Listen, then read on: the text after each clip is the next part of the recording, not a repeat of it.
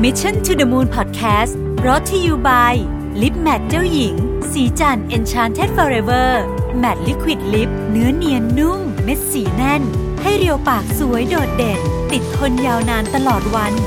สวัสดีครับยินดีต้อนรับเข้าสู่ Mission to the Moon Podcast นะครับคุณอยู่กับประวิทย์ หาญอุตสาหะครับวันนี้ผมเอาหนังสือเล่มนึงมาจะเรียกหนังสือก็ไม่เชิงจริงมันเหมือนกับคล้ายๆกับ Pocketbook รวมสถิตินะครับของทุกประเทศทั่วโลกนะครับก็เป็นหนังสือที่ขายดีมากๆนะของ The Economist นะครับผมเชื่อว่าหลายท่านตอนนี้เดินไปที่ตามร้านหนังสือทั่วไปจะเห็นนะมันเล่มแบบใหญ่กว่า iPhone Max สักนิดนึงนะฮะThe Economist เขาตีพิมพ์มาทุกปีนะครับก็อย่างอันนี้ก็เป็น2020 editionนะครับในเล่มนี้เขาก็จะพูดถึงตัวเลขต่างๆนะฮะตั้งแต่ตัวเลขในเชิงของ World Ranking นะครับที่เป็นเรื่องของจำนวนคนนะครับอัตราการว่างงานรายได้นะฮะเรื่องของไปจนถึงเมืองไหนน่าอยู่นะครับเมืองไหนมีความหนาแน่นเท่าไหร่นะครับตึกสูงที่สุดที่ในโลกอยู่ที่ไหนนะฮะใครอพยพไปไหนมาไหนมากที่สุดอะไรอย่างนี้เป็นต้นนะครับรวมตัวเลขทางเศรษฐกิจต่างๆ GDP นะครับ Living Standard นะฮะค่าครองชีพพื้นที่ในการซื้ออพาร์ตเมนต์1ตารางฟุต1ตารางเมตรอะไรก็ว่ากันไปนะครับเรื่องเกี่ยวกับการเทรดนะระหว่างประเทศนะครับเรื่องเกี่ยวกับหนี้สินสาธารณะนะฮะเรื่องเกี่ยวกับหนี้สินครัวเรือนเรื่องเกี่ยวกับขนาดของอุตสาหกรรมนะครับเรื่องเกี่ยวกับเกษตรนะฮะราคาพื้นที่เพาะปลูกยางนะฮะพื้นที่เพาะปลูกข้าวอะไรอย่างเงี้ยเป็นต้นนะครับว่าใครเป็นลำดับที่เท่าไหร่นะฮะน้ำตาลไปจนถึงเรื่องของ education public finance ตลาดหุ้นอะไรพวกนี้นะฮะมีตัวเลขน่าสนใจเยอะมากเป็นตัวเลขแบบสแตทนะครับซึ่งรวมอยู่ในเล่มเดี่ยวเหมาะกับใครเหมาะกับคนที่ต้องเอาอะไรพวกนี้ไปอ้างอิงนะฮะเหมาะกับนักเรียนเอาไปเขียนรายงานนะครับวันนี้ผมจะพูดถึงในเชิงของตัวเลขที่เน้นไปที่ประเทศไทยก่อนละกันนะครับแล้วเดี๋ยวจะไปดูตัวเลขรวมๆของโลกสักนิดนึงว่าตัวไหนน่าสนใจบ้างนะครับประเทศไทยเรานะครับพื้นที่ประเทศไทยเราคงทราบอยู่แล้วนะครับประมาณ 500,000 ตารางกิโลเมตรนะครับมีพื้นที่เพาะปลูกเนี่ยอยู่ที่ 30% ซึ่งถือว่าค่อนข้างเยอะนะครับไม่ได้เยอะสุดนะแต่ก็ถือว่าเยอะนะครับเรามีประชากรนะฮะที่รายงานโดย The Economist คือ 69 ล้านคนนะครับความหนาแน่นของประชากรต่อพื้นที่นะครับ134คนต่อ1ตารางกิโลเมตรนะฮะ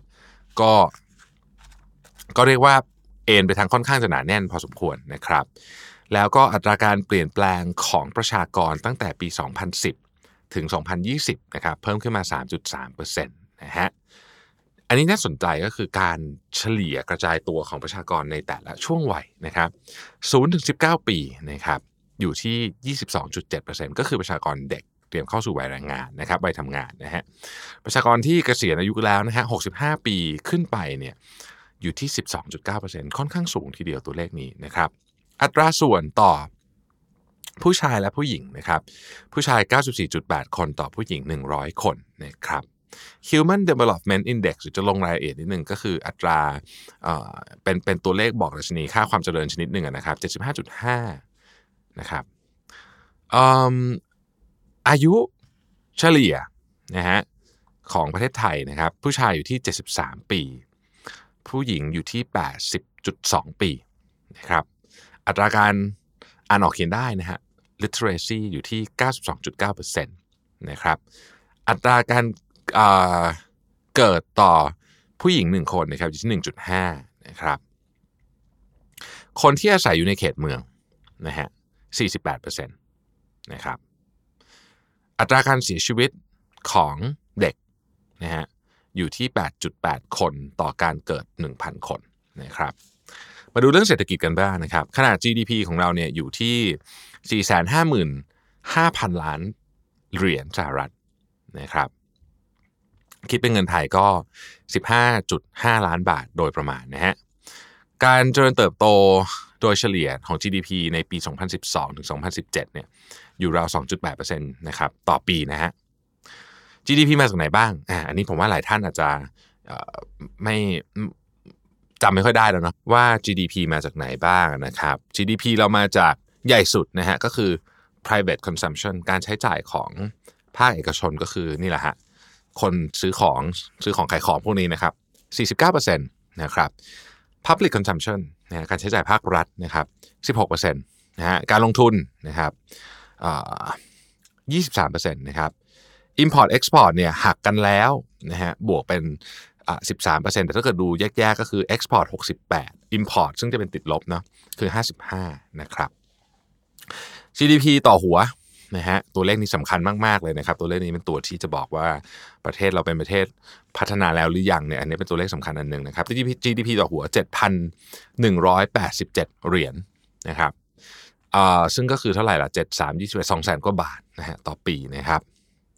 GDP per head in purchasing power parity ก็คือยิ่งตัวเลขสูงยิ่งหมายความว่าเงินเรามียิ่งรวยอ่ะว่าไงล่ะกันนะแสดงบอกว่าก็คือยิ่งรวยนะครับอเมริกาคือ100นะฮะเรา 31.3 นะครับ Economic Freedom Index 68.3 นะครับการจ้างงานนะฮะการจ้างงานอยู่ในภาคเกษตรกรรม 30.4 นะครับอยู่ในภาคอุตสาหกรรม 23.5 นะครับอยู่ในภาคบริการ 45.8 ก็จะเห็นว่าการเป็นภาคบริการเราใหญ่ที่สุดแนวโน้มจะใหญ่ขึ้นนะครับแนวโน้มจะใหญ่ขึ้นภาคบริการนี่มีการคาดการณ์กันว่าเราอาจจะเห็นตัวเลข 50-60 นะในประมาณสัก10 ปีข้างหน้าอะไรอย่างเงี้ยนะครับอัตราการว่างงานนะฮะปี 2018 อยู่ที่ 0.7% นะครับหลายคนอันนี้เป็นตัวเลขที่มีการถกเถียงกันเยอะมากว่าโอ้รายงานแบบนี้ถูกต้องเหรอนู่นนี่แต่ว่าจริงๆแล้วก็คือมันก็เป็นวิธีคิดของอันนึงอ่ะคือวิธีมาตรฐานวิธีคิดอันนึงนะครับดูอินเฟลชันบ้างนะครับอินเฟลชันปี2018เนี่ยอยู่ที่ 1.1% นะฮะก็ถือว่าต่ำมากนะครับแต่ว่าจริงๆมันต่ำเหมือนทั่วโลกแหละเราก็ไม่ได้แปลกจากประเทศอื่นเท่าไหร่นอกจากประเทศที่มีปัญหาเรื่องของอินเฟลชันจริงๆนะครับการเพิ่มขึ้นของอินเฟลชันนะครับตั้งแต่ปี2013ถึง2018เนี่ยอยู่ที่ 0.6% นะครับแล้วก็อัตราดอกเบี้ยนโยบายนะครับปี2018อยู่ที่ 1.75% ผมเข้าใจว่าตอนนี้เหลือ 1.25 เนาะถ้าจำไม่ผิดขออภัยด้วยนะครับเดี๋ยวนี้ไม่ค่อยได้ติดตามพวกนี้แล้วนะครับก็ exchange rate ตอนนี้ไม่ apply กับเราเลยนะครับเพราะ exchange rate ของเราตอนนี้นี่แข็งขึ้นเยอะมากนะครับมาดูเทรดกันบ้างนะครับส่งออกอะไรเยอะที่สุดนะฮะอันดับ1คือ Machinery Equipment and Supply นะครับอยู่ที่ 100,000 กับอีก 5,000 ล้านเหรียญสหรัฐนะฮะอันดับเรียกว่าทิ้งห่างอันดับ2ไกลมากนะครับอันดับ2ก็คืออาหารนะครับอาหารอยู่ที่ 29,000 ล้านเหรียญสหรัฐนะครับแล้วก็สินค้าต่างๆที่เหลือเนี่ย29,000 ล้านเหรียญสหรัฐนะครับแล้วก็พวกเคมีนะฮะวัตถุทางเคมีต่างๆพวกนี้เนี่ยอยู่ที่ 22,000 ล้านเหรียญสหรัฐรวมแล้วนะฮะส่งออกของเราเนี่ยนะฮะก็ 235,000 ล้านเหรียญสหรัฐนะครับขาเข้ามีอะไรบ้างนะฮะ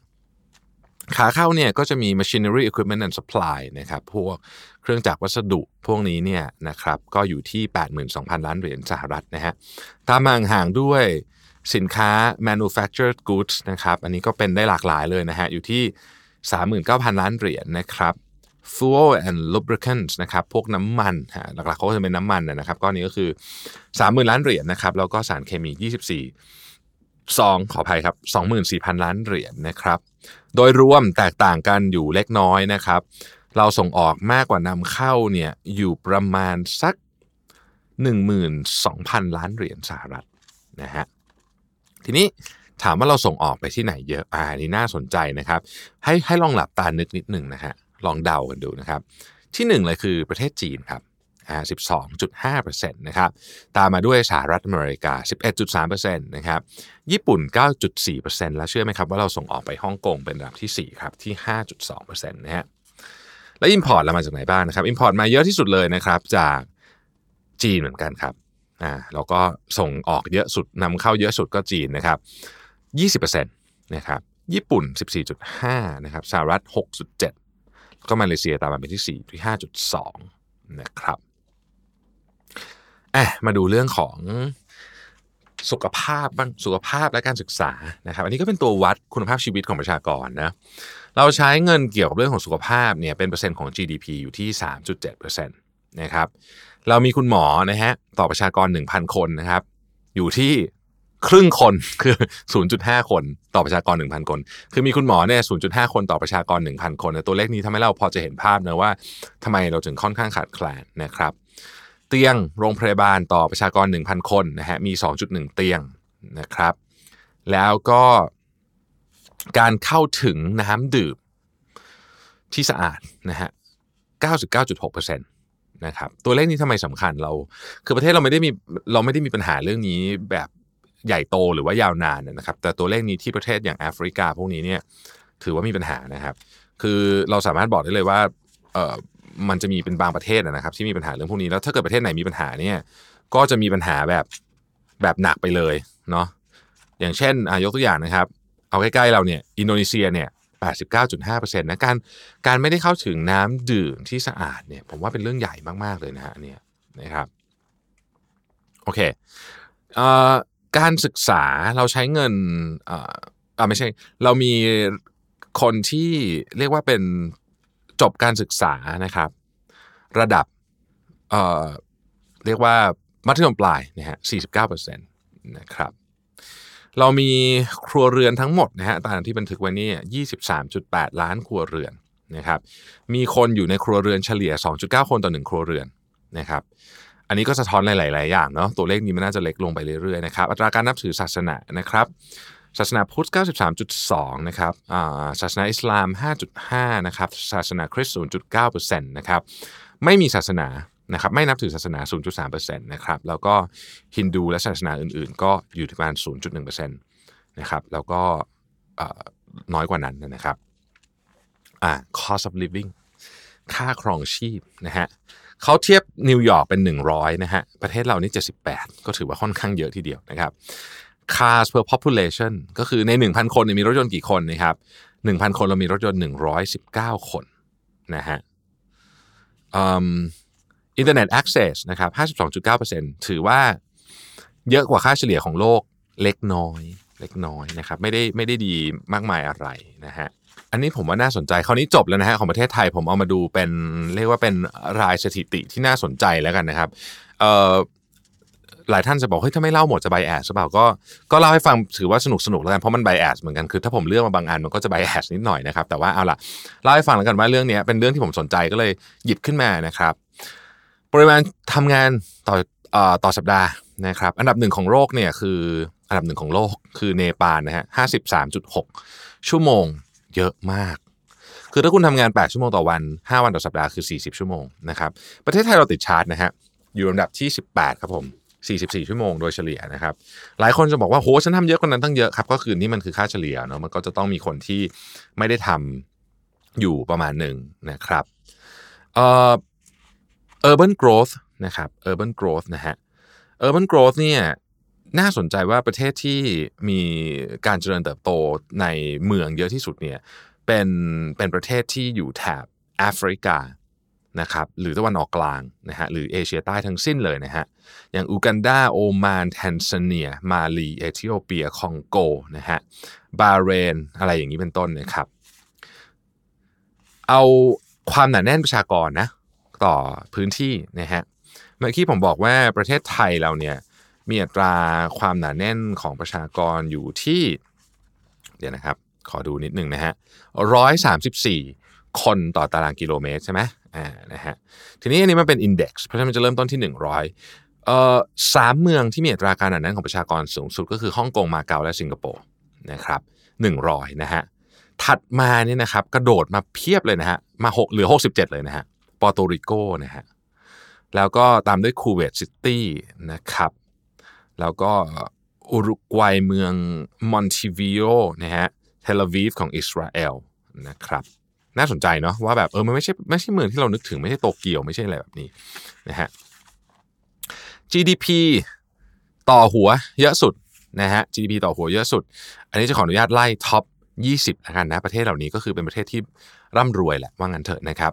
ประเทศลำดับที่1ครับโมนาโกครับ 168,000 เหรียญ ต่อหัวเยอะมากเลยฮะนะฮะเยอะจนน่าตกใจเลยนะฮะประเทศที่2ก็คือลิกเทนสไตน์นะฮะ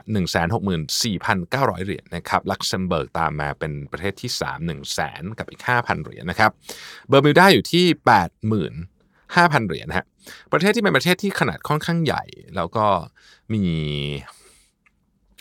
GDP per capita สูงสุดเนี่ยก็คงจะเป็นสวิตเซอร์แลนด์นี่แหละครับ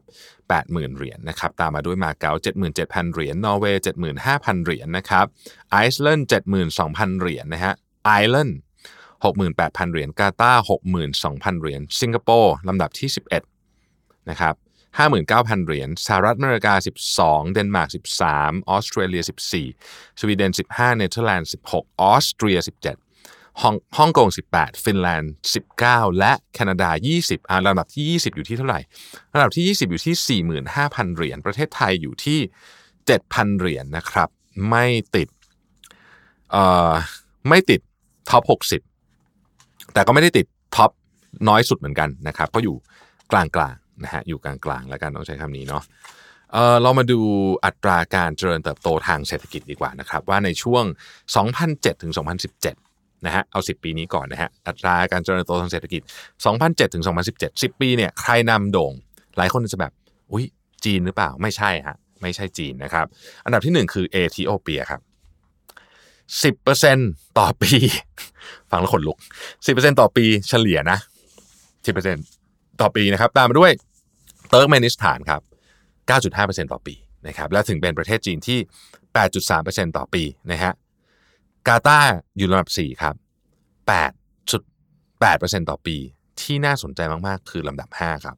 พม่าเนี่ยอยู่ 7.9% ต่อปีเท่ากับอุซเบกิสถานและลำดับ7ก็น่าสนใจประเทศลาวครับผม 7.7% นะครับรวันดานะฮะรวันดาจากที่เคยบอบช้ำมากๆจากสงครามกลางเมืองวันนี้มาเป็นหนึ่งในประเทศที่โตเร็วมากๆ 7.4% ครับมองโกเลีย 7.1% ปิดท้ายด้วยลำดับที่10ก็คืออินเดียที่เป็นประเทศขนาดใหญ่เหมือนกันที่ 7% นะฮะ 7% โอเคนะครับทีนี้เรามาดูเรื่องของเอาเป็นอะไรดีอ่ะ Gold Reserve นะฮะ Gold Reserve ทองคำสำรองนะครับ10ประเทศลองนึกภาพตามใครมีทองคำสำรองเยอะที่สุดนะฮะ1ก็คือ Euro Area นะครับ Euro Area คือเป็นการรวมกันของน่าจะเป็นของ EU นะครับแต่ไม่ใช่ทุกประเทศที่ใน EU ที่สนับอย่างนี้นะครับแล้วก็มีสหรัฐอเมริกานะฮะเยอรมนีอิตาลีฝรั่งเศสรัสเซียจีนสวิตเซอร์แลนด์ญี่ปุ่นแล้วก็เนเธอร์แลนด์ส่วนใหญ่ก็เป็นประเทศที่ค่อนข้างร่ำรวยนะครับดูอัตราเงินเฟ้อกันนิดหนึ่งนะฮะอันนี้น่าสนใจมากๆอัตราเงินเฟ้อปี2018นะครับเวเนซุเอลานะฮะผมอ่านเปอร์เซ็นต์ให้ฟังนะครับไม่ได้อ่านผิดนะฮะ927,895% นะฮะ 9,900% นึกไม่ออกจริงว่ามันเยอะขนาดไหนนะครับซูดานใต้นะครับ 83% ซูดาน 63% เยเมน 41% อาร์เจนตินา 34% อิหร่าน 31% นะครับคองโกนะ29% ไลบีเรีย 23% นะฮะลิเบีย 23% อียิปต์ 20% เยอะมากนะครับคือจะพูดว่าไงดีอ่ะอินเฟลชั่น 10% นี่ก็จะตายอยู่แล้วพูดจริงนะฮะอันนี้พูดกันหลัก 20-30% กันขึ้นมานะฮะก็แน่นอนว่าไม่ธรรมดาจริงๆสำหรับอินเฟลชั่นเหล่านี้เนาะโหดมากๆนะครับใครมีหนี้สูงสุดหนี้ foreign debt นะครับก็หน่วยเป็น billion นะฮะหน่วยเป็น billion คือหน่วยเป็นพันล้านนะจีนเนี่ยเยอะสุดนะครับ1.7 ล้านเหรียญสหรัฐนะครับตามมาด้วยฮ่องกงสิงคโปร์บราซิลแล้วก็อินเดียนะฮะลองดูนิดหนึ่งแล้วกันว่ามีอะไรน่าสนใจอีกบ้างนะครับประเทศที่ทำการเกษตรใหญ่สุดคิดว่าเราติดไหมฮะเราติดเหมือนกันนะครับแต่ว่าอยู่ค่อนข้างไกลทีเดียวนะครับมูลค่าสินค้าทางการเกษตรสูงสุดคือประเทศจีนนะครับเกือบ1ล้านล้านเหรียญ 969,000 ล้านเหรียญตามมาด้วยอินเดียนะฮะ 400,000 ล้านเหรียญสหรัฐ189,000 ล้านเหรียญนะครับอินโดนีเซียอยู่ลำดับที่4 134,000 ล้านเหรียญนะครับกระโดดมาประเทศไทยอยู่ลำดับที่12ครับไทยอยู่ที่ไทยคือเท่ากันกับฝรั่งเศสกับเม็กซิโกนะฮะอยู่ที่ 39,000 ล้านเหรียญสหรัฐนะครับใค ข้าวนะฮะคนที่ผลิตข้าวมากที่สุดผลิตข้าวมากที่สุด4ลำดับ5ลำดับแรกนะครับไม่มีประเทศไทยนะไม่ให้ส่งออกนะเอาผลิตก่อนนะครับไม่มีประเทศไทยนะครับจีนอินเดียอินโดนีเซียบังกลาเทศเวียดนามไทยมาลำดับที่6นะครับเพราะฉะนั้นก็ประเด็นนี้ก็น่าสนใจนะเรานึกว่าเราผลิตข้าวเยอะใช่ไหมฮะจริงๆก็ไม่ได้เยอะมากเท่าไหร่นะฮะที่เราผลิตเยอะสุดเลยเนี่ยนะฮะคือยางครับยางเราผลิตอันดับ1ของโลกนะครับ5ล้านตันนะฮะในปี2017นะครับรองมาด้วยจีนนะฮะ3.8 ล้านตันนะครับน่าสนใจมากๆว่ามันกลายเป็นยางฮะที่เราผลิตกันเยอะสุดนะครับ